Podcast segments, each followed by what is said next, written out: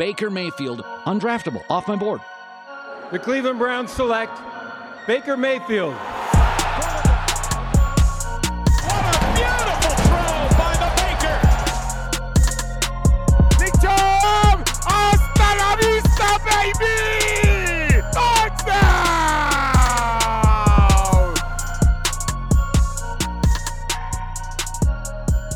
Welcome into the OBR Film Breakdown. I'm your host, Jake Burns.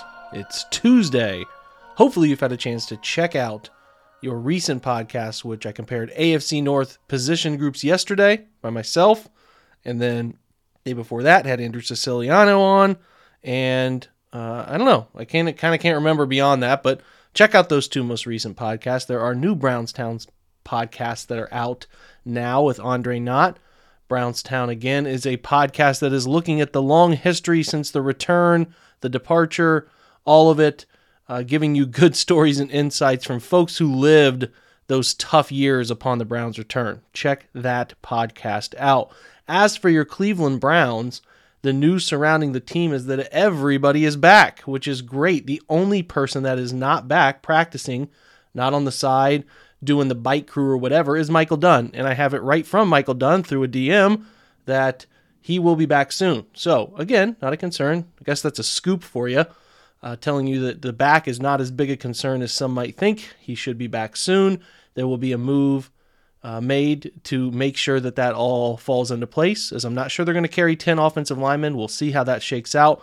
But it's good to know Dunn, who I think is a highly talented football player in this scheme, will be back with the team soon.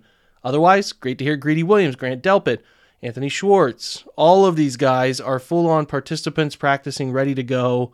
Myles Garrett, Denzel Ward, all of them getting ready for the Chiefs this week. Other news the Browns signed Fadi Odenigbo, and that is how you pronounce his name, as far as I can tell. Fadi Odenigbo. If I'm messing that up, somebody can let me know. Great young player, I think. Uh, perfect for the practice squad, uh, in my opinion, again think he's a great addition to a, uh, the defensive end room that the Browns are trying to make sure is ready to go, right? They need to make sure there's depth there in case of any injuries. We know Takk, we know Jadeveon, the history that's there. Odenigbo was picked uh, in the 2017 seventh round, 220 by the Vikings out of Northwestern, because the Browns keep on adding Northwestern guys, right? He's had 59 career tackles, 10 and a half sacks, 10 tackles for loss, one forced fumble, two fumble recoveries, he had a stint with the Browns. He was inactive for the first three games of 2018, went to the Cardinals in 2018, then really found his legs with the Vikings, where he had seven sacks, according to Pro Football Focus, in 2019, and then uh, 42 pressures last year. I'm going to try to dig a little bit on why they ended up letting him go, and subsequently he joined the Giants this preseason. Had one pretty solid game. They're kind of trying him as a stand up defensive end. I'm going to have a film room up on all these practice squad additions sort of like I said, trying him as a stand up defensive end in their 3 4 principal scheme. And I don't know, didn't totally fit. I didn't think he looked off or anything. So I'm not sure why he was still floating around on the market at this point. But from my perspective, anytime this late in the process, you can add a guy who accumulated 42 pressures just last season, sign me up. I like that move. Tyrann Mathieu, around the NFL a little bit, and pertains to the Chiefs. Tyrann Mathieu is still up in the air for week one. It seems like he will be out there week one, but it's still still uncertain. The Ravens lost another key part of their running back room. Justice Hill went down with an Achilles injury in practice, so they are scrambling, working out names like Le'Veon Bell to figure out how they can field a competent running back situation. We're just going to have to have to see how that shakes out. You know, we don't see the Ravens, Browns don't see the Ravens till later on in the season. Uh, you know, week 13 or something like that. Uh, I think they see them in, uh, you know, back to back games because the bye weeks in between. So the Browns, uh, you know, you're paying attention to the Steelers, you're paying attention to the Bengals, you're paying attention to all of them, uh, the Ravens, obviously. But you don't really see those teams until mid-season on, and the Steelers and Ravens, you don't really see them until the last two thirds of the season. So, kind of watching from afar the T.J. Watt situation, which has not been discussed, even you know, not even really a known public thing with his air quotes uh, sit in or hold in, hold out. I don't know. It's not a hold out because he's showing up, but he's not going through team drills. He's just doing individual periods and then sitting out everything that matters. And it's pretty well documented the Steelers don't do you know, contract extensions in season, so they're running up against a deadline. Maybe he doesn't play week one, and every game matters for Pittsburgh this year, especially early in the season when everybody's fresh, particularly their quarterback. So that's the big news uh, you know, around the NFL. As for the Browns, like I said, it's great to see everybody practicing. It's great that they came back from a a weekend out and about, maybe going to family members' houses, whatever, college football games. Nobody came back on the COVID list. So, knock on wood, everything trending in the right direction toward week one. And that is great. So, uh, we are going to talk real, real soon. Uh, and again, we're going to have a ton of Chiefs content this week. I, I interviewed uh, a great guest about their offense. We're going to post that podcast tomorrow. Today is sort of like the Chiefs Browns appetizer. We were on uh, Twitch live which was great. We had Fred Greetham on for the first hour, then I joined for the second hour and just kind of gave my initial thoughts about this upcoming game, where the Browns are, where the Chiefs are, uh, kind of what I think about the Browns going into year two. It's like, like I said, we're going to get to the main courses of pre- previewing the Chiefs the rest of the week, but for now, this is a really good appetizer. Again, I'm sorry. This has some of the Twitch noises that may annoy you. I can't re record an hour worth of content. I only have one night. I have a son and a wife, and I I have things to do. So if I do a Twitch show sometimes, I'm going to show, you know, play that back for you in case you missed it. I think there's good content there. I'm sorry for the the noises that go on, but that's just uh it's just a side product of what is I think a really good show on Twitch and I think it's good sometimes to share that content with you. So I want to get that uh, get that interview for you just a second. Before we do so, I want to talk about the good folks over at Tick Pick. Browns football is finally back, as you know, and there's no need to exhaust yourself searching all over the internet, all those different ticket broker sites to find those Browns tickets because TickPick, which is T I C K P I C K, is the original no fee ticket site and the only one you'll ever need is for your NFL ticket needs. TickPick got rid of those awful service fees that other ticket uh, sites charge, you know, the ones that almost double your asking price guarantees the best prices on the market. This is the huge thing. Guarantees the best prices on the market. And if you don't believe it, if you find better prices for the same seats on another ticket site, TickPick will give you 110% of the difference in the purchase price. That's fantastic stuff. So whatever game you're going to, maybe you're going to Kansas City to watch them playing uh, play the Chiefs at Arrowhead or whatever their new stadium's called, or maybe you're trying to go to the home opener or the Bears game in week three. TickPick is the place you need to go to get in on the action right now while you can get those awesome seats without those service fees. You can use the promo code breakdown. Again, visit tickpick.com slash breakdown today to use the promo code breakdown. Again, that's the promo code breakdown to save $10 on your first order of Cleveland Browns tickets. Again, TickPick, go there, take advantage. Now we get over to the Twitch replay, which I think is pretty good. Hopefully, you guys enjoy it. We're driven by the search for better. But when it comes to hiring, the best way to search for a candidate isn't to search at all. Don't search match with Indeed. Indeed is your matching and hiring platform with over 350 million global monthly visitors, according to Indeed data and a matching engine that helps you find quality candidates fast. Ditch the busy work. Use Indeed for scheduling, screening, and messaging so you can connect with candidates faster. Leveraging over 140 million qualifications and preferences every day, Indeed's matching engine is constantly learning from your preferences, so the more you use Indeed, the better it gets. Join more than 3.5 million businesses worldwide that use Indeed to hire great talent fast. And listeners of this show will get a $75 sponsored job credit to get your jobs more visibility at Indeed.com slash BlueWire. Just go to Indeed.com slash BlueWire right now and support our show by saying that you heard about Indeed on this podcast. That's Indeed.com slash BlueWire. Terms and conditions apply. Need to hire? You need Indeed.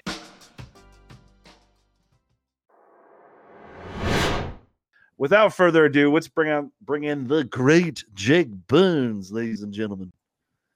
There Hi, he guys. is. What's Well, up? hello, friend. How are you? Welcome in. What's going on, Jake? Big week here, man. Are you ready? I'm I mean I'm you- as ready as a guy in his office sitting in a chair poking a keyboard can be, you know, Yeah. ready to run through the wall. you know. Dude, I'm about to I'm about to fly through my ceiling right now, man. There I can't go. take it. I can't take it. There were some uh we, we went over some cool things with Fred. Mhm. Um I guess uh you know you, you're a Baker guy. You're you you you you're a quarterback aficionado. Aficionado. You love these guys. Um what are you expecting from Baker in the offense this week? Uh, yeah, I I don't know. say- It's it's interesting because the Chiefs are going to be uh, very much ready to go. You know, I haven't really dove into their film completely yet. I watched. I was bored on vacation at night. I couldn't sleep, so I pulled up a. Uh, I pulled up their second preseason game. I think they were playing the Cardinals, and they were like wheeling disguised coverages and mugging the center and pre-snap and and going crazy. Tons of cover two. They are going to try to confuse uh, the Browns offense. They're going to try to get down in their face and play physical and make them beat them one on one as they did in uh, the the divisional round last year, obviously. So they they'll be creative. They'll be physical. We'll see. I, I fully expect Tyrann Mathieu to be out there. The, the the timing works for him to be back, so I expect him to be out there. They'll be a challenge, like like a real real challenge. They're not the most talented group in the world, but Steve Spagnuolo is a great defensive coordinator who's been around Sure. the league a long time, who knows He how sure to scheme is. up things. He knows how to he knows how to pick on what offenses don't like to do.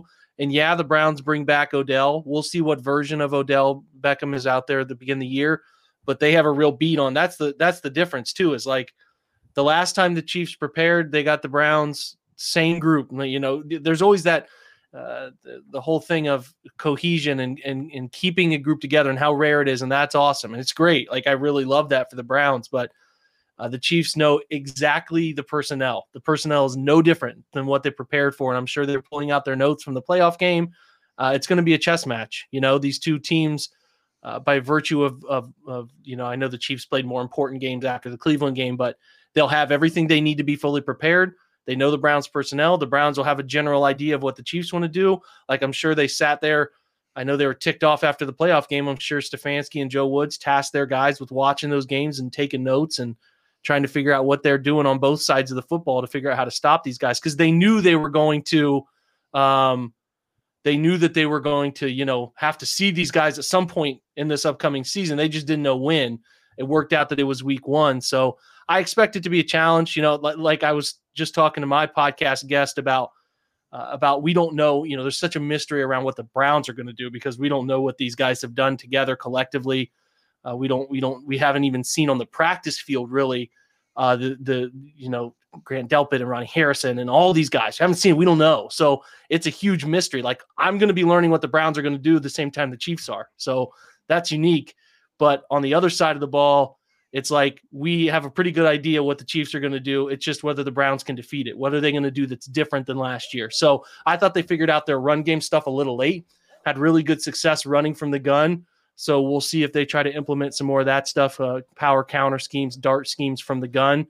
But as far as Baker goes, I, I would expect him to be pretty sharp. I would hope. I would hope. Again, we need I need Baker to be sharp for 17 weeks. His his future depends on it, right? Like he has to be really good throughout the course of the season. You know, he's got to he's got to play well. The whole thing with Baker is consistency. He's got to show he can be that quarterback that was week 8 to week 17 last year for 17 games. And there's no better game to show it to start the season than hmm. playing Kansas City on the road. So I expect him to be pretty sharp. I, I, I would imagine he's going to have some mistakes here and there. It's a matter of whether those mistakes actually yield turnovers or uh, if they're just turnover worthy plays. I'm sure Pat's going to have a couple throws that he'll want back too. But I could sit here and be nervous about it, and I, I have no reason to doubt it. I think he's going to play well. I think he's going to rise to the occasion. If he doesn't, then we'll break down what the hell happened. You know. Yeah, absolutely. Shout out to uh yeah, real quick. Sorry, CBS CBS CBus writer. Thank you so much for those five gifted tier one subs to the OBR Twitch community. Very much appreciate that. Thank you so much. And you guys save 20% off on those because it is September and all gifted subs on Twitch are 20% off for the entire month. Thank you very much, CBus writer. Go ahead, Steve. Sorry. Now, Jake, you know I don't uh, uh, uh, disagree with you very often when it comes to these kinds of things. Um, Your television shows and movies, I disagree with you all the time, but that's only because I'm right and you have terrible taste. But that's a whole different thing. Um, as far as you, you said, the offense is the exact same personnel. I'm going to ask you a question. I'm quibbling with that just a bit because one of the things that allowed the Chiefs to crowd us last year in the playoffs was there was nobody to run deep, nobody. And now Odell, Anthony Schwartz, even Demetric Felton, uh, DPJ has a year of growth under his belt.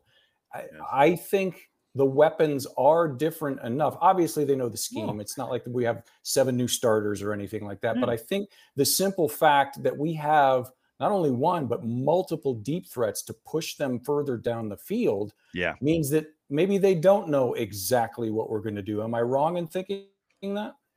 Well, I would hope that they don't know exactly what Cleveland's going to do from a from a route concept. If they go in there trying to to almost mimic the game plan, that would be a pretty big problem. I also just don't think they're going to play afraid. Like I don't think they're going to change who they are. So I think they're going to play aggressive. I think they're going to get down in your face. You're going to see that SOB Dan Sorensen wheeling all over the field. They'll run that guy up to the line of scrimmage and wheel him out into deep half. They'll do the same with with with with Honey Badger. They'll do they'll go crazy. I don't think they're going to change who they are. Now, the Browns can perhaps take advantage of some of those things, Steve. You're right. Like Right. I don't think uh, if I'm looking at the roster, like I, I, if I said some of these corner names, you guys probably wouldn't, still wouldn't know who they are. Shatavia, or yeah, uh, Charvarius Ward, um, you know, L'Jarius Sneed. They, we know Mike Hughes, uh, the Yeah. name from Minnesota, but like those aren't elite players. They No. just play in a system that I think it's almost like Pittsburgh's guys, where they just play with this immense confidence, even though they're not. Like the corners have never been that talented in Pittsburgh. Like Mm-mm. we saw Joe Haden For when he was fading out of Cleveland. Like they just play a way that is that is really uh, in a system they trust. I guess is the way to put it. And They they get physical. So, but Yeah. thi- this is not like they try to play Baltimore style, Steve, without Mhm. Baltimore's talent at corner and and one of the safeties. I don't think Dan Sorensen's anywhere near as good as Chuck Clark, but like Badger's really good, and I don't think they have a guy quite like that in Baltimore. But like that's the style. We're going to get down in your face. We're going to send pressure from unexpected locations, and we're going to play a lot of man to man, probably going to be like 60 40 man. And yeah, Cleve, the thing, the difference is this year Cleveland has more opportunities to, to, to, create some separation downfield, right? Right. Like that's the thing.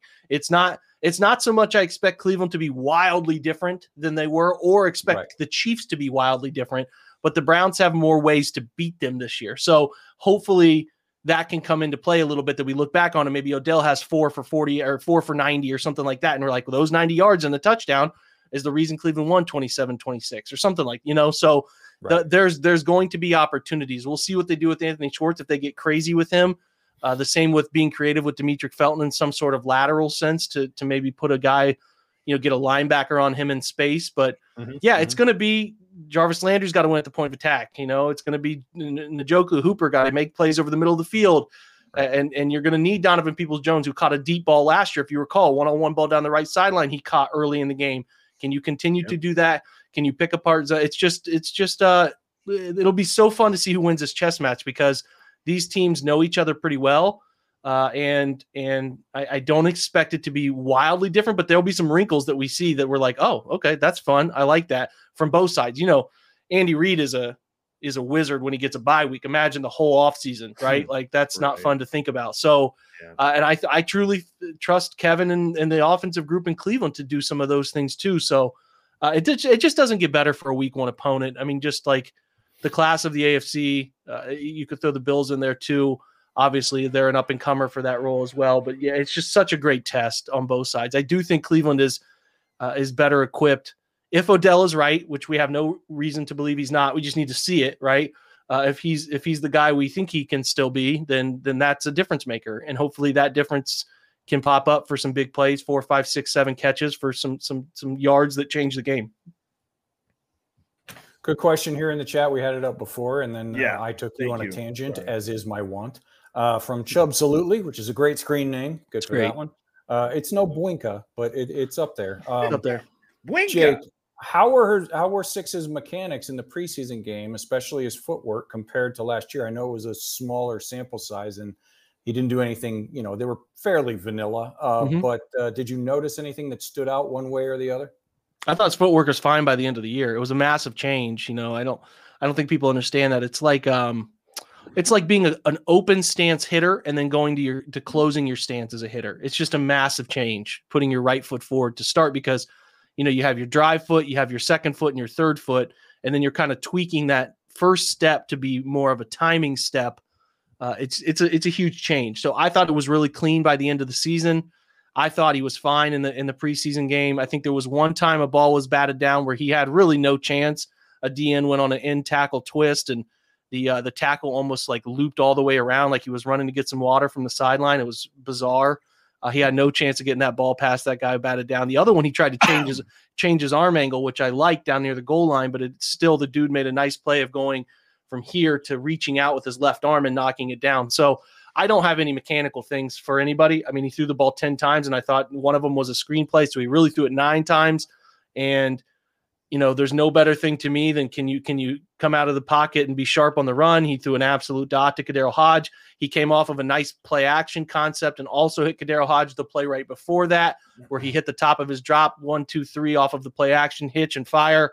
It looked good. It looked clean. I have nothing negative to say. And I thought for the most part, as I tried to update you guys throughout the year, like his mechanics became more clean as the year wore on, and I think he's in a comfortable position with with all of the tweaks that Alex Van Pelt has required, you know, requested of him to do, and they're on a they're in a good spot.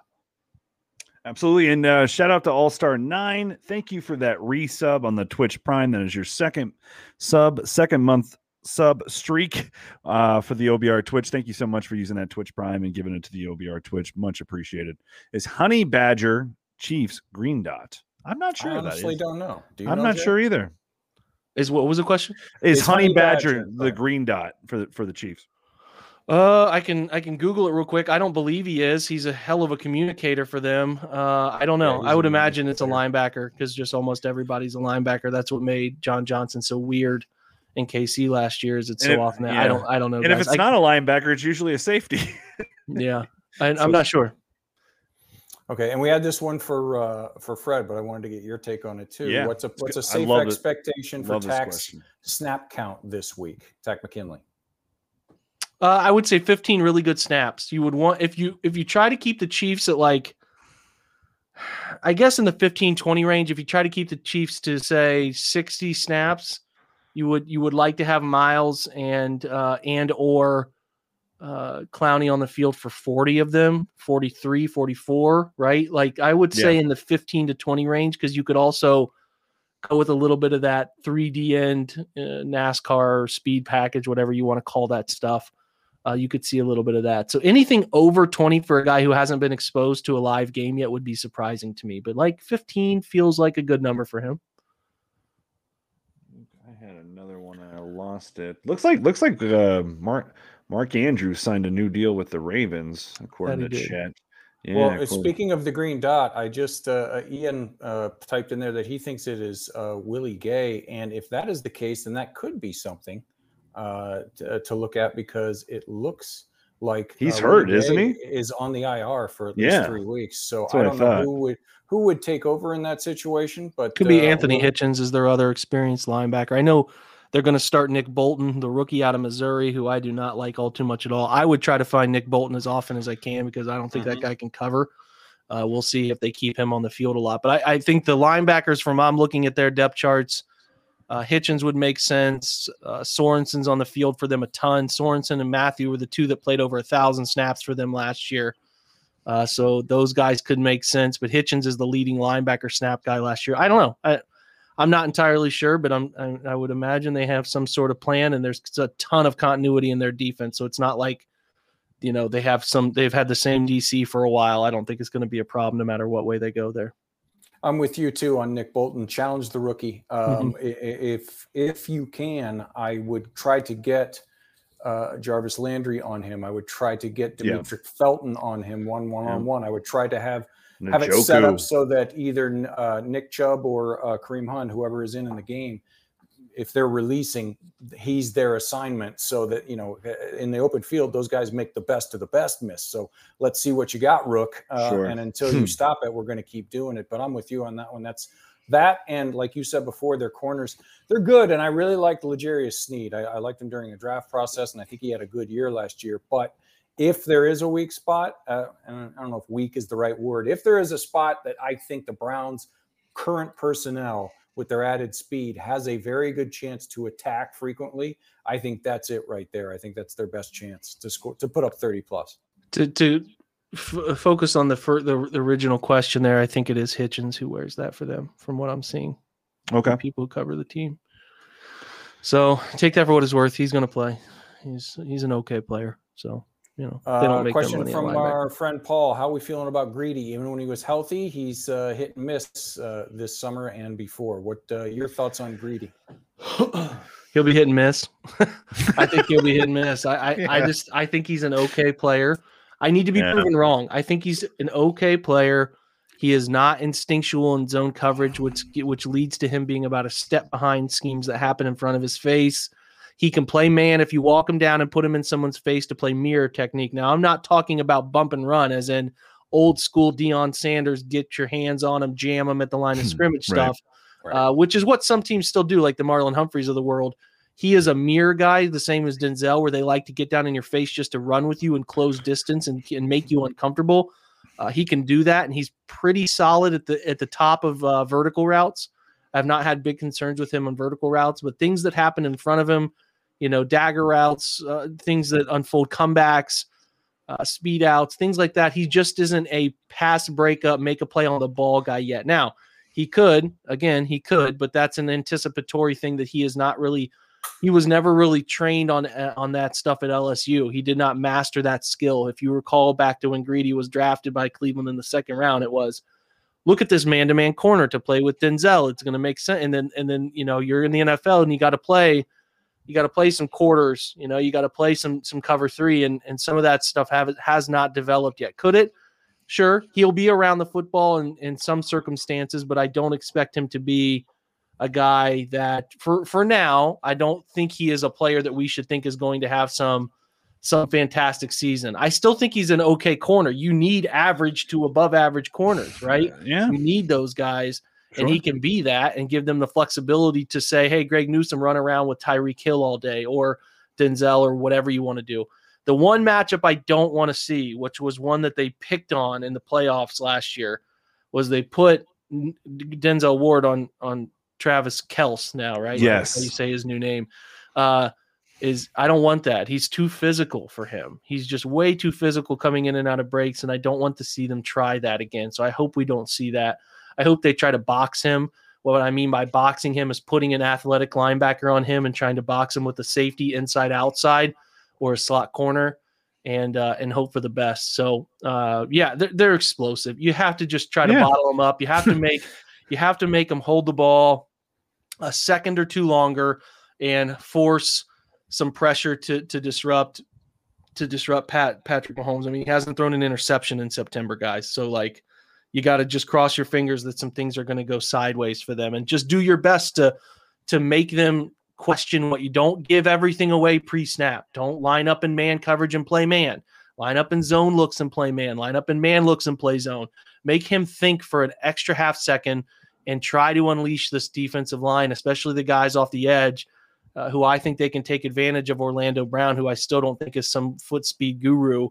I think they can take advantage of him and Lucas Niang. That's where they have to try to do their best to take advantage. So uh, that's that's the spot to me. Like they have to they have to try to take advantage of those things and get creative. But they have more guys like Greedy now. They have Greg Newsome. They have Greedy, who's a who's an upgrade uh, in a sense over what they've had in the past. The safeties are better. They're more athletic everywhere. Yes. So we'll see what they end up rolling out and trying to do. But for now, I just want them to.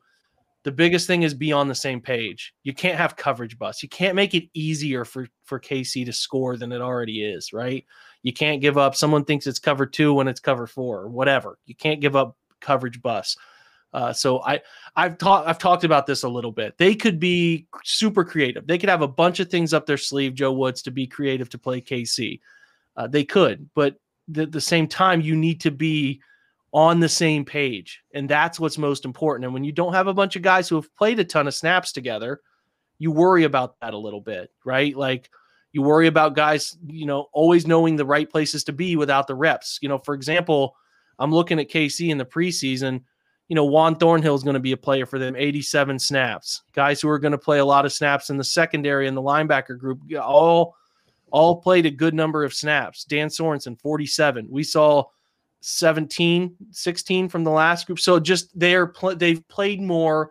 They're in a system. They all know they've all been together. So from the Browns' perspective, just get on the same page and don't give up any bust plays. You know what I'm saying?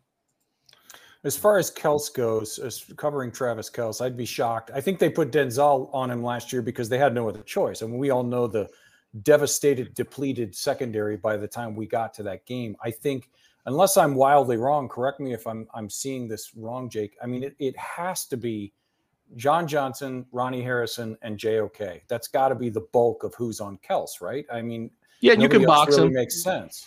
Yeah, you can almost and one play him. You can you can play former fashions of single high where you you put a linebacker on him off the snap, keep outside leverage, and box him to a safety rolling down into spy. So what I mean by that is a safety starts in too high and then rolls to the middle of the field and kind of eyes anything Kelce's running. So you have outside leverage and inside leverage. I would do that. If it were me, I know that Tyreek Hill is beyond dangerous. I totally get it. It's not a point that misses me. I would say Denzel, go cover him. Just cover him. Yeah. Like, if you want to be a dude, go cover him. You're the body type, you're the physical speed. You should be able to play with him. Go cover him. We're going to double team Kelce all day. We're going to double team him all day. We're going to take away inside outside leverage on this guy as often as we can. And then we're going to try, we're going to flip the coin with Mecole Hardman, Byron Pringle, and Demarcus Robinson with Greedy and Greg Newsome. That's what we're going to do. You guys go cover him. Like that to me is the formula.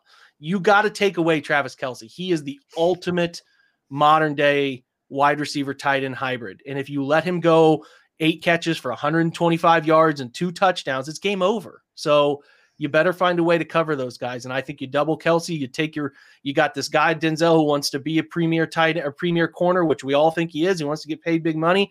Go cover this guy. You know, I think the guys that give Denzel issues are physical guys. We're talking about Right. Travis Kelce.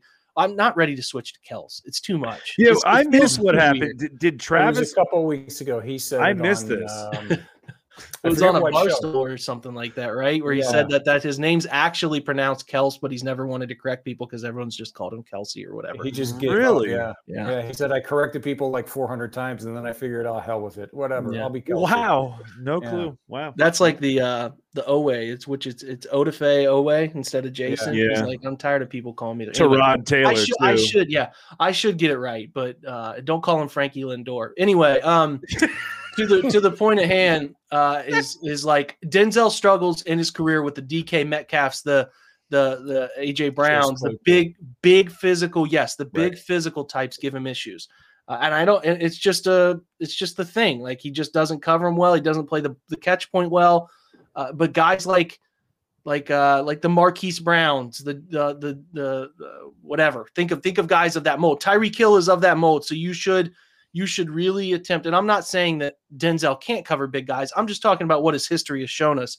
So, you know, he he should be able to handle this matchup to an extent. I mean, I mean, Tyreek Hill is ridiculous. I get it. That point doesn't miss me, but you know, that's that's a risk you have to take. They're so good. I would just rather take Travis Kelce away all game and try my best with, you know, keeping two backers in the box to take care of Edwards-Helaire and try to handle it that way. Sure. and and play a box defender and 11 personnel try to play that box defender and and box in Kelce as best you can. And like if Demarcus Robinson and and Byron Pringle and Mecole Hardman beat you then you're you probably didn't have a chance to win anyway. Like that Right. that's just kind of it. So then touche right? Like we didn't do well enough because we should have guys on this roster now who can handle those pieces not Sammy Watkins anymore their second Right. wide receiver and third wide receiver all had to bump up the third and fourth guys and like I think Byron Pringle and Mecole Hardman are okay, and Demarcus Robinson's okay, but they're just guys. Like you got to be able to cover them. So that's where I'm at with it. Let me ask you this uh, before we move on, because this is a good question. Yeah. Uh, you said something before that you think Greedy is more of a third corner type. Um, uh, it's so like a Terrance Mitchell. You're talking about like like that level, someone who's you know reliable, can go cover, but he's not going to be he's not going to be a Denzel type. He's not a a shutdown. It's not you know Greedy Island, but he's out there. He's dependable, and if you put him as the third corner, we got Denzel over here, Greg over there, and then throw Greedy on their third wide receiver. You think that's where he can shine, where that where he can uh, be uh, give his most production? Yeah, if they're playing, uh, you know, heavy nickel, or um, I'm trying to think of the best way to put this. Like if they go three corner stuff, if they go traditional nickel, to me, again, this is just me. I trust. I like Greg Newsome more as an outside corner, so it'd be Troy Hill, Greg Newsome, and Denzel. Mhm. Uh, if they went big nickel, obviously you would take Troy Hill off the field and you'd bring on a third safety. If they went dime, what I think they want to do if they go dime, because they could play a ton of dime in this game. If they Mhm. do that, then you you you got to look at the tea leaves here. What have they been training Greg Newsome to do all off season? They've kind of been like, hey, we want to try this guy in the slot. We're going to start him in the Atlanta game in the slot. Well, if you play dime, you have to have four corners on the field, and two of them have to play inside. So I think they wanted to train him to do that. So if they want to go dime, they can play dime with two safeties. There's this whole thing about, well, you need three safeties. No, you don't. What are you talking about? You don't need three safeties to play dime. You can play it with two. So I think that's something that they're going to roll out. I would not be surprised by that. And if that's the case, then that means Greedy's an outside corner. I don't think Greedy's built to be an inside guy at all. No. He's never trained there either. You play Greedy and Denzel outside. You have Troy Hill and you have Greg Newsome in the slot, and then you have two safeties. You put Anthony Walker or JOK. If you want to be real creative and take a defensive lineman off the field, you could put Clowney. Uh, you know, you could put Malik Jackson, Clowney, and and and and, and Myles Garrett out there, and then you could play two backers. You could play JOK and Anthony Walker. If you want to have four down, take JOK off or take Walker off and play four down one backer. Like that's that that is a group. Like that's a real group, man. So uh, that's the stuff that I want Right. to really really see. Like if you want a group that can that can cover in space, uh, be physical enough to tack, I think they can handle that. That's why the like what they've been chit chatting about and, and and Joe Wood saying, well, I'm really more of a nickel guy. Well, let's see you be a nickel guy. I want to see you do that stuff, Mhm. especially against KC, man. Like yeah. I want to see you do that stuff. So that's the that like it's it sucks because uh, again I was talking to the, the the guest I had on from Kansas City. Like I don't know what the Browns are going to do. Like when you see it is when I see it. We don't know. So I'll be watching that as intently as I've ever watched anything with the Browns.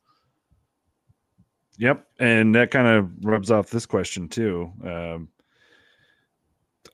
are are they? Because once OBJ went down, I swear it seemed like they were starting these games off throwing the football more. Am I missing something here?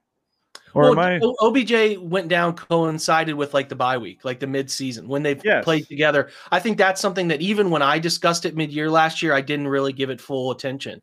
Right, like they there there was no. I'm gonna say the sh- stuff that I have said like a hundred million times, and we've all said it. There was no preseason. There was no real. There was no OTA. Sure. They didn't have time. So if you come out as a coach, the first seven weeks, you've got a quarterback you just met before the season. Kevin Stefanski had really met Baker a few times. So like football met him on the field here. Let's coach you up. Let's do this. Let's do that.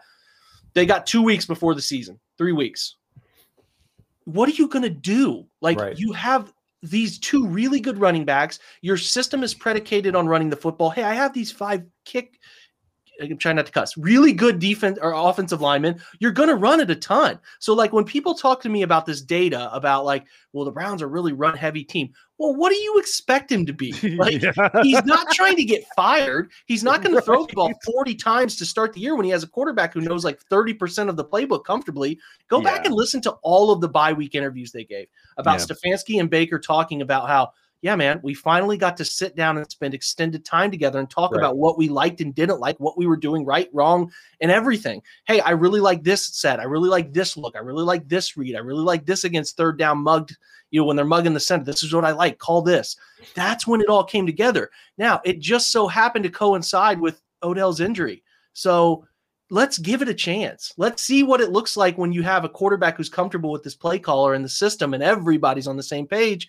And then let's bring Odell back into the fold and see what it all looks like. So Right. again, you you do some self-reflection and when I was immediately talking about it, well the data's the data and Baker's better without him and sometimes I said some things I looking back on it I don't really love because I don't think the full picture was totally understood. So Fair, absolutely, Jake. let's let's give it a chance and Uh-huh. and let's see what a full 17 now games looks like where Damn his right. the head coach and the quarterback and the OC and everybody's on the same page and they're not afraid to give Baker I don't think they were afraid to give Baker opportunities because they thought he couldn't do it. I think they're confident in the young man, but they're also understanding like hey, we don't really know everything about everybody yet. We haven't developed full on relationships. Let's run the ball. Let's be a really uh, let's be very safe with our approach the first half of the year until we start to understand who these guys are as players and I start to develop chemistry with them and then we'll see where it goes the second half of the year. And what did you notice the second half of the year?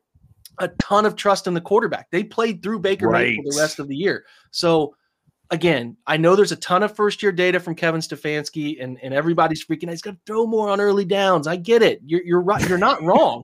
You're not wrong. But let's see him actually now that he knows what Baker's yeah. comfortable with and what he's good at and what they can succeed with. Let's see them put it together and try to give him a full year to to evaluate this thing. So I'm just excited to see what the offense looks like because as much as it was we knew what they were going to do. You look back at the end of the year, and I had this conversation with a couple different people, and I'm like, yeah, man, they're this wide zone team. That's great. They love zone. Well, they ran more gap schemes, counter, you know, power, guard, center, guard center pull stuff. They were more gap. They ran for more gap yards than they did zone yards.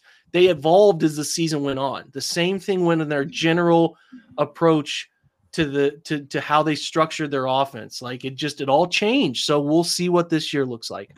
And speaking of OBJ, do you expect him to be on a snap count this week? I would I would think so, guys. I think that yeah. you know the emergence of Donovan Peoples Jones has been has been great on a couple levels, right? I think it, it it's nice to talk about point. It's it's nice to talk about right like uh, you know, uh, uh, OBJ will be back and you'll be, what will he do? Well, you don't have to rush him now because it's right. not like we don't have any other X to play that position. No, you have this this kid who's breaking out, who can still handle a lot of that role. So maybe you play Odell two series in the first half, or sorry, first quarter, a couple series in the second quarter, give him a series off. That's the approach. You don't have to rush it because it works twofold. You you know Odell doesn't need to be thrown in for 75 snaps in his first game back from an ACL injury, but you also know I really want to get Donovan Peoples Jones developed and in big game big game settings against good teams to show what he can do because we believe in him. So that's a huge part of it too. So I think like 40 to 50 snaps, like something. It, it, let me put it this way: it could go anywhere from 30 to 50, and I wouldn't be surprised. So I think they'll, I think they'll lean on the patient side because that's all they talk about. They they're big picture oriented. So that's kind of what I'm expecting to to happen, really. And Jake, let me let me just go back to the point before when you were talking about uh, the the evolution of the offense in the second half, and they trust each other more and all that kind of thing. It goes back to something that you and I have said all off season when people, especially during draft the draft cycle, when people, oh well, they got to get another tight end because Stefanski loves tight ends, and Stefanski loves to do this, and Stefanski loves to do that. You know what Kevin Stefanski likes his offense?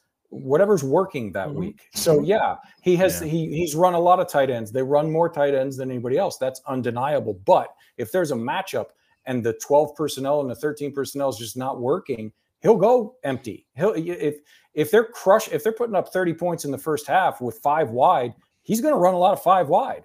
If, yeah. if they're you know if they like in the Dallas right. game, if if they're going to run for 300 plus yards with Nick Chubb they're going to run for three. They're going to run the ball all over yeah. the place. So I think these people that like to say, "Oh, well, they're a this team or they're a that team," I get where that comes from, but it's not like these guys are so egoless. It's not like we've dealt with yes. coaches for so long in Cleveland that this is my system. We're going to do it this way.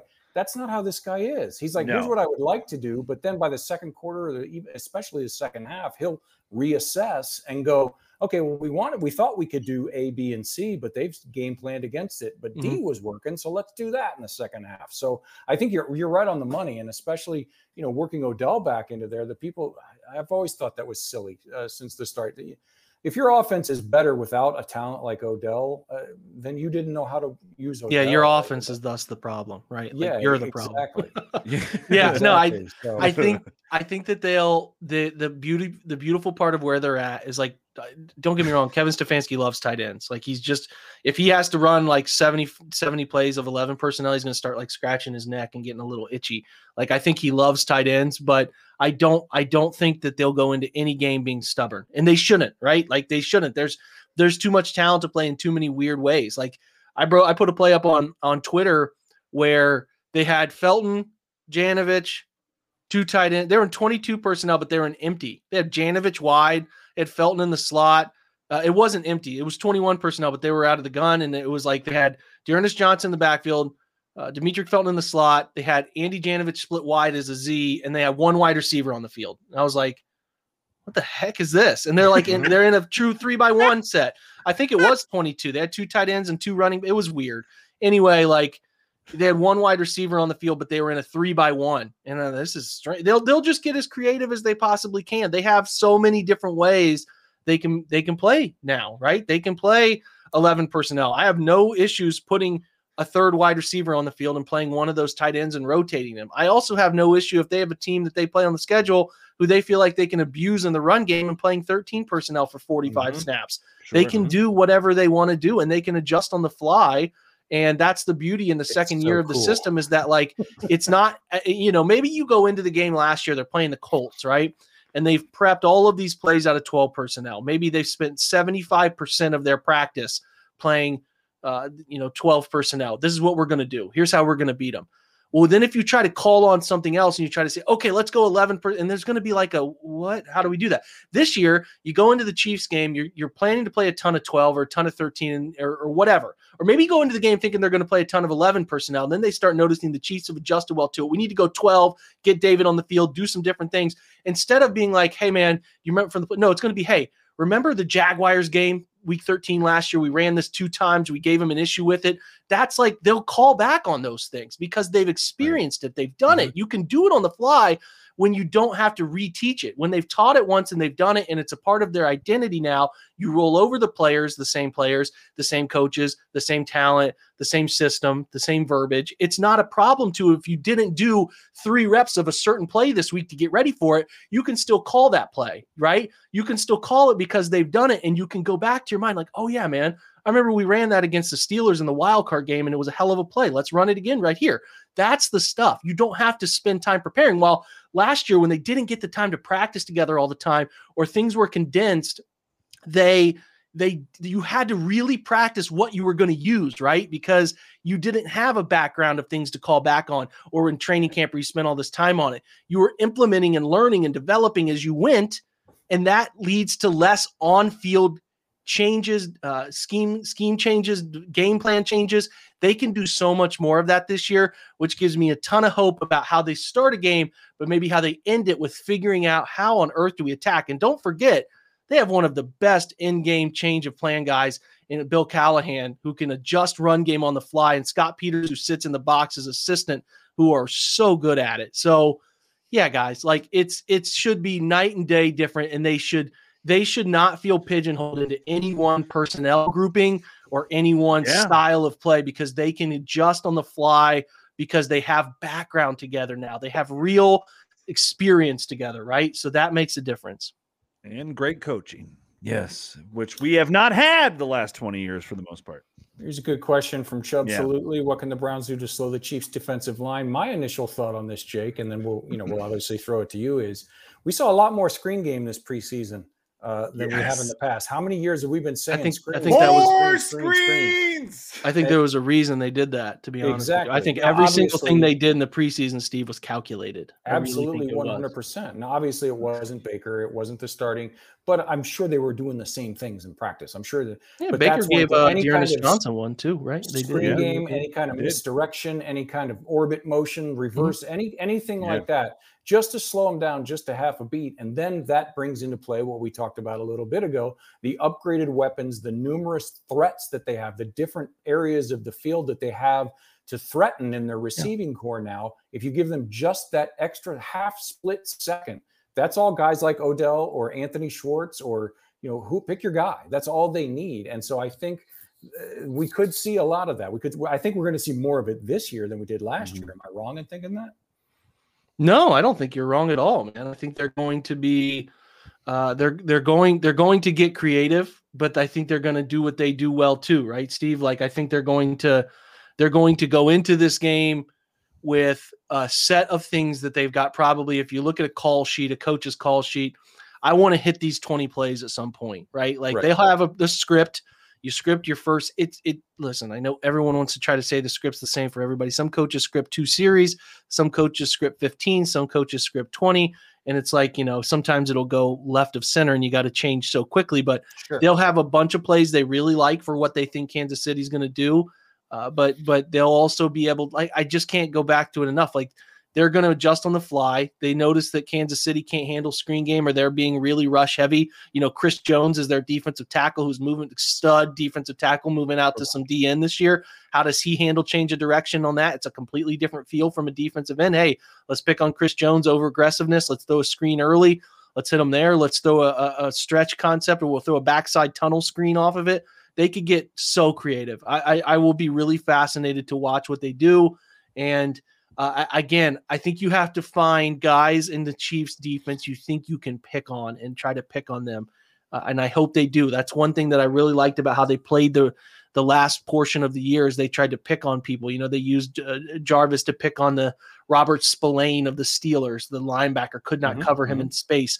So I, I can't be more excited from the side of like the cohesion, um, the the the the the infinite level of difference they are going to be uh, going into week one last year to week one this year. Again, it's never going to be overreaction one way or the other, but it's an exciting thing to think about. The just like if they were at a percentage in the Ravens game last year, they were at like 10% of where they wanted to be. And now they're at 100. They're, they, and that's not that they're not evolving and learning and doing and applying, but they're, they're just at a completely different level of, hey, here's who we are. Here's what we do well. And here's all the adjustments that we can go off of to counteract all the things that people think we're going to do. And uh, that should be exciting for Browns fans as a means to hopefully figure out the code I, I again, I think you got to score a ton of points to beat these guys, and and I think Kevin knows that too. Sure. Yeah, you, and this yeah. is uh, ahead, this is sorry. a good uh, uh, comment from Chad Toxic. Yes, um, I hope you're the Dead good on. kind of toxic. Uh, trust Stefanski and the coaching staff to have the game plan nailed down, and it goes to what we've been talking about. And last week when we were talking about the 53, we said the same thing, but more from a front office perspective. It goes to that word you just used, cohesion vision is all the same. All the oars in the boat are rowing in the same direction. And the number of bad moves they've made since last January in the 20 months or however long it's been is yeah. dwarfed by the number of, of perfect moves that they have made. So we, we said it last week when we were discussing why did they cut this guy and not that guy? Well, Andrew Berry has earned our trust. I think the same thing applies here to Kevin Stefanski. He has earned the right for us to say, until you give us a reason to get pissed off, you're the man. I trust you to, to not only have something planned going in, but like you've said several times, Jake, adjust on the fly, whether that be after one series or after the half or somebody gets hurt or, you know, whatever. I, I absolutely 100%. This front office and coaching staff has earned the right for us to trust them until they give us multiple reasons not to. Yeah. yeah, they won't be infallible. Mistakes will be made, no, you know, not. like and I, I know you're not saying they won't be. It's it's um you know, there're going to be times where I'm sure it'll be the first two series of the game and the Browns run six times and you're all going to be screaming like you're going to be upset. Throw the ball. Like it's just, you know, it's clockwork some of these things. But I yeah, I there's no reason just like with Andrew Berry in the front office right now. If you want to get granular and pick them apart for some decision they made in August of 2020, sure, go ahead. Like you could you could pick at little things if you want, but the big picture stuff and is is fully deserved of our trust. I have no reason to sit here and think Kevin Stefanski won't provide the right game plan and, and Joe Woods won't provide the right game plan. Uh, we can look at it after and have some discussions about it. But, you know, I, I'm trying to tell you guys how it's a different thing for Kevin Stefanski and the group this year, why it's different, what's the change where they're at as a group collectively and why some, why some things throughout the year should be able to be different than what we've seen in years past and even last year right like they shouldn't take 8 weeks to figure out who they are offensively it should be we hit the ground running this year because we got all that time in, in mini camp and training camp and uh, all of the, the the time we've spent together on zoom calls and the playbook hasn't changed and yeah, like that's the stuff I'm trying to tell you for why they should be the place that we think they'll be week one, right? Like yeah. have no doubt that Kevin Stefanski is going to have a good game plan. I'm never, I'm not questioning that guy. He's forgot more about football than I could ever dream to imagine to know. So, uh, you know, that's not my point. My point is to try to explain to you perspectives and why they do things, that kind of thing. So, uh, hopefully, I've illuminated that a little bit for you. But yeah, totally trust those guys in the front office and, and the coaching staff until I have a reason not to. He could be in his basement and call a better game than I can, obviously. So yeah, I, you know. I pulled I pulled this question up because I, you know, with with the way these NFL backs are nowadays, I swear most of them can catch the football. And I go back to Chubb's rookie year. Do you guys remember that touchdown catch? Chubb yeah. made. I think it was on a wheel route where he like caught it against the guy's back, the defender's back hell of yeah, it was a hell of a grab. And then we go back to the Chiefs game where he did in the playoffs where he did have a couple drops and but I think overall Chubb can catch the football, right? I mean, I just I don't know. I love Jake. I've told you, screenplays are my favorite play in, in, in football. It's my favorite play. it really is. More screens. I love screens. So it's just it's aesthetically pleasing. When it works, it's beautiful. Oh, it, it's the Yeah. sexiest thing you'd ever see. Mine Um, is victory formation. I mean, No, and, and, and we saw in the wild card game, get get get the get shove the ball in open space on a screen pass. You never know. Uh, do you expect them to not even just necessarily screens, but just maybe get get get Chubb involved in the receiving game more? Well, they tried to Last last year. more. They right? Yeah, did. they, they did, They in, did. The, in the in the game there, and he just dropped a couple. I don't think that's Yeah. who he is. I think he catches the ball fine. Yeah. I don't think. I don't. I think the defenses probably think that anytime Nick Chubb is the target of a pass opportunity downfield, that's a win for us. Sure. Uh, probably is their train of thought because he won't. Uh, he's not totally totally comfortable doing it, and he's not doing what he's best at in receiving the football from the backfield. But yeah, he can do that. He can catch the football again. If we're talking about trying to target Nick Bolton, who I just you know the concept of where's Waldo on defense, you try to find Waldo, pinpoint him, and pick on him if you can find him. Teams try to hide their Waldo on both sides of the ball. Try to give him help, right? Give him help and make him feel comfortable and don't let him get picked on. Well, if you can find him and pick on him, do it. And I think if you can do it, I think the easy thing to think is Nick Chubb's in the in the game. They're going to run the ball, right? They're going to run the football, and if he doesn't get the football as a running back, he's dead to the play. Well, if you can get creative with him, you know, some play action screen concepts where you play action to him, maybe look downfield, then dump it back off to him and put in in a screen or put him in an option route against Bolton in space. I think that's a place you can take advantage of it. I would just like to in swing passes. If you guys think about it, yeah. they've done a ton of swing passes in the in camp, and I've talked about how Baker needs to continue to to develop his ability to throw the ball down to his running backs, either in the flat or in the swing stuff, to get them the ball in space. Like getting the football to Nick Chubb on a swing pass and letting him make one or two people miss in space is like the greatest thing for a quarterback because I it's so rare to see the first guy who is in in a in a present position to tackle Nick actually tackle him.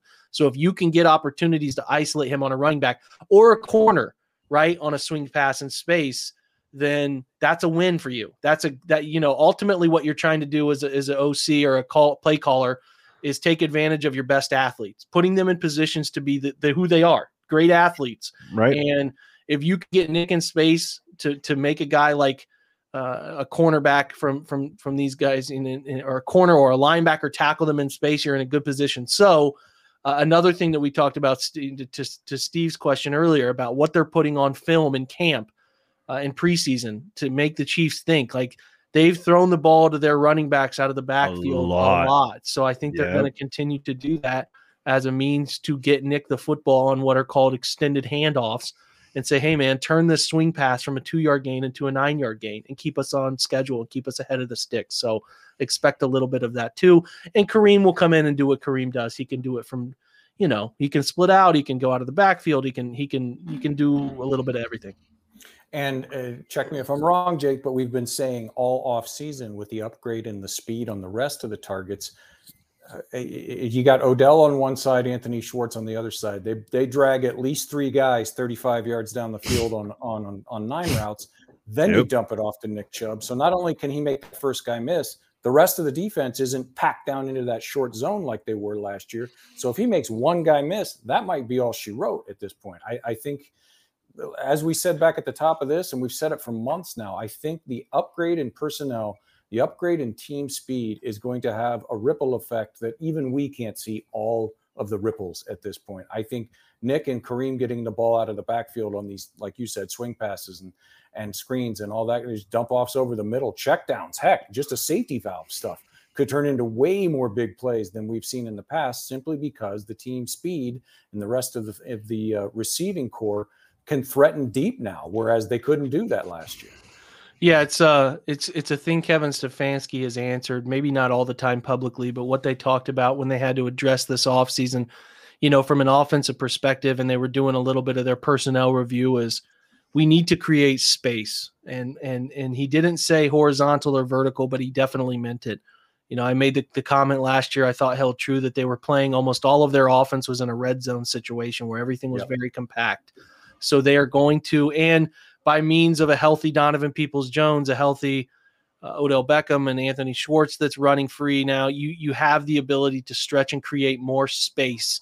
And if you can create more space, it gives guys like Jarvis Landry and Rashard Higgins more space to operate. And it gives Austin Hooper, David Njoku more space to make route, you know, win a route and get open in space. Instead of being a five yard gain, it can be a 25 yard gain because you can finally get YAC yards. Because if you make the first guy miss, you don't have that second guy right on top of you. So Sure. their Yeah. goal has definitely been to create space for their playmakers to make plays and make make things happen after the catch point. You know, that's that's how Baker goes from 3600 yards to 4000 yards is space created and I think they've done a nice job uh, by means of getting the right guys healthy, developing some guys too, and then drafting a nice player who can run uh, and a nice player in the sixth round who can run and, and, and kind of scare people uh, to, to the sideline and make some people miss. I think you have a nice group uh, uh, that, that can really do that this year in a different way than last year's could. Man, one day closer, gentlemen. One day closer to week one versus the Chiefs. Uh, as we wrap up this episode, um, Jake, what do you have on tap for uh, Chalk Talk tomorrow? Yeah, we will do a couple different things. I'm going to. It's a weird week, guys, because of the bye week that is now between the third preseason game and the Yeah. regular season. So last week, if you guys are, are kind of the loyal followers and know the schedule, we did not do a chalk talk because they reeled out the first 53, and we really wanted to dissect that first 53. So I have tape ready to go. Have an exciting segment coming up with a man named Kyle Murphy, who was a fantastic Pac-12 guard on the 1995 through 96. He may even played 97. I have to ask him specifically. Arizona State teams played with Jake Plummer. He played in the Rose Bowl. You all remember uh, with Ohio State. He was he he knows football inside out. He coaches it. He has an offensive line academy he works with. So we've been lucky enough through connections to get Kyle on every week to look at offensive line play, and uh, that's something that I've tried to get better at. I've done the best I can, but sometimes getting somebody who's really smart at it uh, to do it with you and talk through it and teach you guys stuff is so great. So we go through the first three series the Browns had, the two starter series in Atlanta, and the first reps uh, set of reserve reps to talk about James Hudson and a couple other things. Like Kyle was so impressed with how Nick Harris played in that game. So it's it's 50 minutes, it's a touch long. We're going to cut that down to 30 in season, but it's so good and it's so much so much teaching. So I'm going to share that with you, and I will be so that is going to be a replay. Uh, so I won't be actually live. It's going to show up, but I can answer questions in the chat. So if you have questions, I'll be in the chat and answering questions and talking through it. And then the last hour, I'm going to throw up the replay, the condensed replay from the NFL Network. I'm going to throw up uh, the game last year, and we're going to talk through the Browns Chiefs uh, playoff game and just talk about what they did and why they did it, and um, enjoy it together. If you want to sit through it again and watch it and talk about it and see how they played for a refresh, so Right uh, on. That's, that's what we'll do. All righty, thanks for joining us. And uh, hopefully you didn't get too bothered by those noises. I'm sorry. I know it's not a perfect system. I can't always mute those things. Try my best when I can, and I'm hosting. I can take care of it, but I can't always make it perfect. Check out, like I mentioned earlier, there the Twitch channel tonight for the Chalk Talk session, which is going to have some fantastic offensive line discourse and uh, we will point forward and talk about the Chiefs by rewatching some of the some of the game last year and what it can tell us about this year. Should be a fun time. So make sure you check that out. That's all I have for today. I'm excited. It's finally here. Week 1. We've been waiting on this thing. We get football every single weekend from now until like the beginning of February and that's an exciting time. You never want summer to go fast, but when it ends, you get football season, which is which is some of the best. Uh, it is the best uh, time of the year. So I'm pretty excited about it. I'm sure you are too. Can't wait for Sunday to get here, and it'll even be great to watch the kickoff on Thursday with the Bucs and Cowboys. Join us on Twitch if you can. Reminder to renew your subscription. If you can also do that if you used Amazon Prime, that would be very helpful. Subscribe to this podcast if you can. It's free of charge. Make sure to spread the word about this podcast. That helps immensely. And I appreciate any kind reviews. Uh, even if they're tough reviews, I can appreciate uh, constructive criticism. Always appreciate your support by listening and downloading. You guys are the absolute best.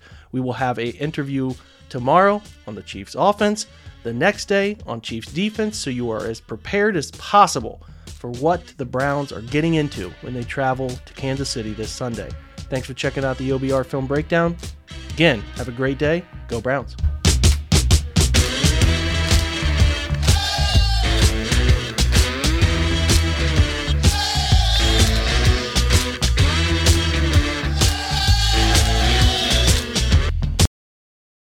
Everyone is talking about magnesium. It's all you hear about. But why? What do we know about magnesium? Well, magnesium is the number one mineral that 75% of Americans are deficient in. If you are a woman over 35, magnesium will help you rediscover balance, energy, and vitality. Magnesium supports more than 300 enzymatic reactions in your body, including those involved in hormonal balance. From functional medicine doctors to mental well being and female hormone experts, we all know that magnesium is the one mineral to improve all aspects of well being and health. But which one? Magnesium Breakthrough from Bioptimizers, the trusted choice recommended by leading experts with seven best absorbed forms of magnesium to ensure your body receives the support it needs for overall well being. Go to bioptimizers.com slash balance today and use code BALANCE10 for 10% off. Support your journey to wellness at B-I-O-P-T-I-M-I-Z-E-R-S dot com forward slash balance. Magnesium Breakthrough from Bioptimizers, your foundation to optimal health and vitality.